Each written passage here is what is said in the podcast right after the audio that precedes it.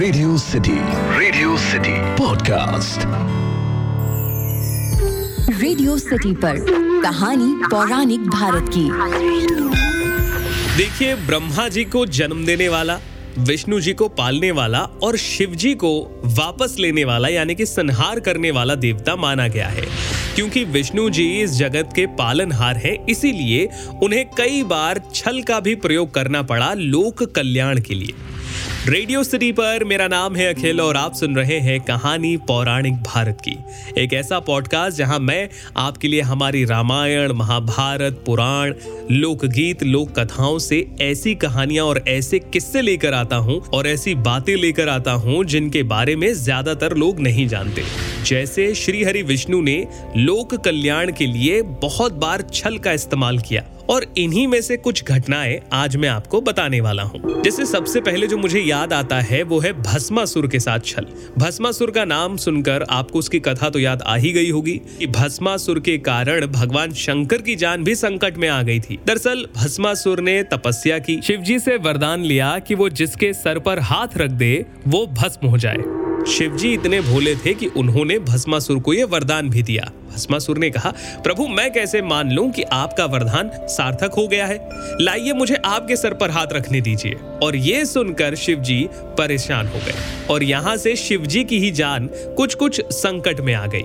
शिव जी आगे आगे और भस्मासुर पीछे पीछे पहुँचने लगे।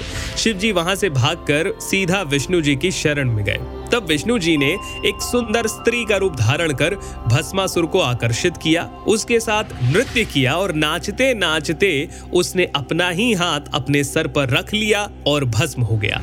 तो ये था पहला छल जो मुझे विष्णु जी का याद आता है।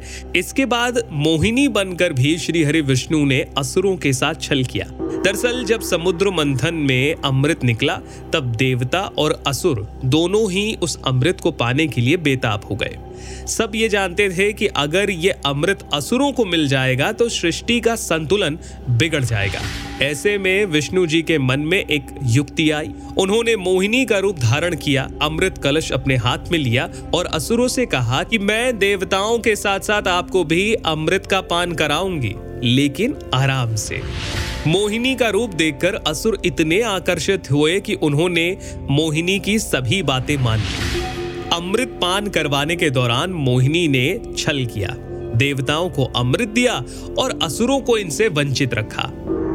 लेकिन इनमें से एक असुर ऐसा था जिसने मोहिनी के इस स्वरूप को पहचान लिया। वो चुपके से जाकर देवताओं के बीच में बैठ गया और अमृत पान करने लगा। जैसे ही अमृत उसको मिला, मोहिनी को यह समझ आ गया कि ये तो एक असुर है। उन्होंने तुरंत विष्णु रूप धारण किया, सुदर्शन चक्र लिया और उस असुर की गर्दन काट दी।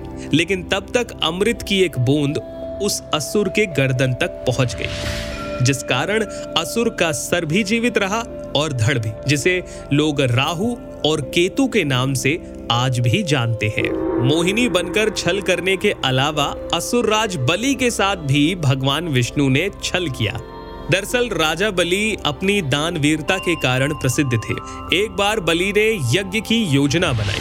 तब ब्राह्मण वेश में विष्णु जी वामन रूप धारण करते हैं और दान लेने के लिए वहाँ पहुँच जाते हैं। उन्हें देखकर शुक्राचार्य उन्हें पहचान गए और उनसे कहा कि ये विष्णु हैं। इन्हें मुझसे पूछे बिना दान में कोई वस्तु मत देना। लेकिन बलि ने शुक्राचार्य की बात नहीं सुनी और वामन के मांगने पर तीन पग भूमि दान में दे दी। बलि को लगा, छोटे से कद का वामन है, तीन पग में कितनी ही भूमि ले लेगा। लेकिन तब ब्राह्मण वेश में वामन भगवान ने विराट रूप धारण किया। भगवान ने एक पग में भूमंडल दूसरे में स्वर्ग और तीसरे के लिए राजा बलि से पूछा कि मैं तीसरा पग कहाँ रखूँ? बलि ने मुस्कुरा कर कहा, इसमें तो कमी आपके ही संसार बनाने की हुई है। मैं क्या करूँ भगवान? अब तो मेरा सर ही बचा है। इस प्रकार विष्णु जी ने अपना तीसरा पैर उनके सर पर रख दिया। उनकी भक्ति से प्रसन्न हुए और विष्णु जी ने उन्हें पाताल में कलयुग के अंत तक राजा बना रहने का वरदान दिया। तब बलि ने विष्णु से एक और वरदान मांगा। राजा बलि ने कहा कि, भगवान, यदि आप मुझे पाताल का राजा बना रहे हैं तो मुझे वरदान दीजिए कि मेरा साम्राज्य शत्रुओं के प्रपंचों से बना रहे और आप मेरे साथ रहे। अपने भक्त के अनुरोध पर भगवान विष्णु ने राजा बलि के निवास में रहने का संकल्प किया।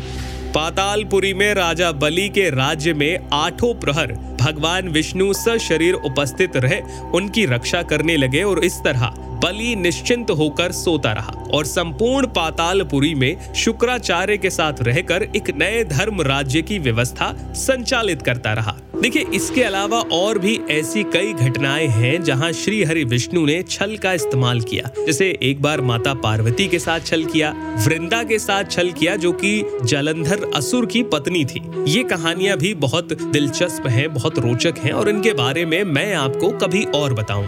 फ़िलहाल के लिए इतना ही। आपको आज का पॉडकास्ट कैसा लगा, मुझे ज़रूर बताइए।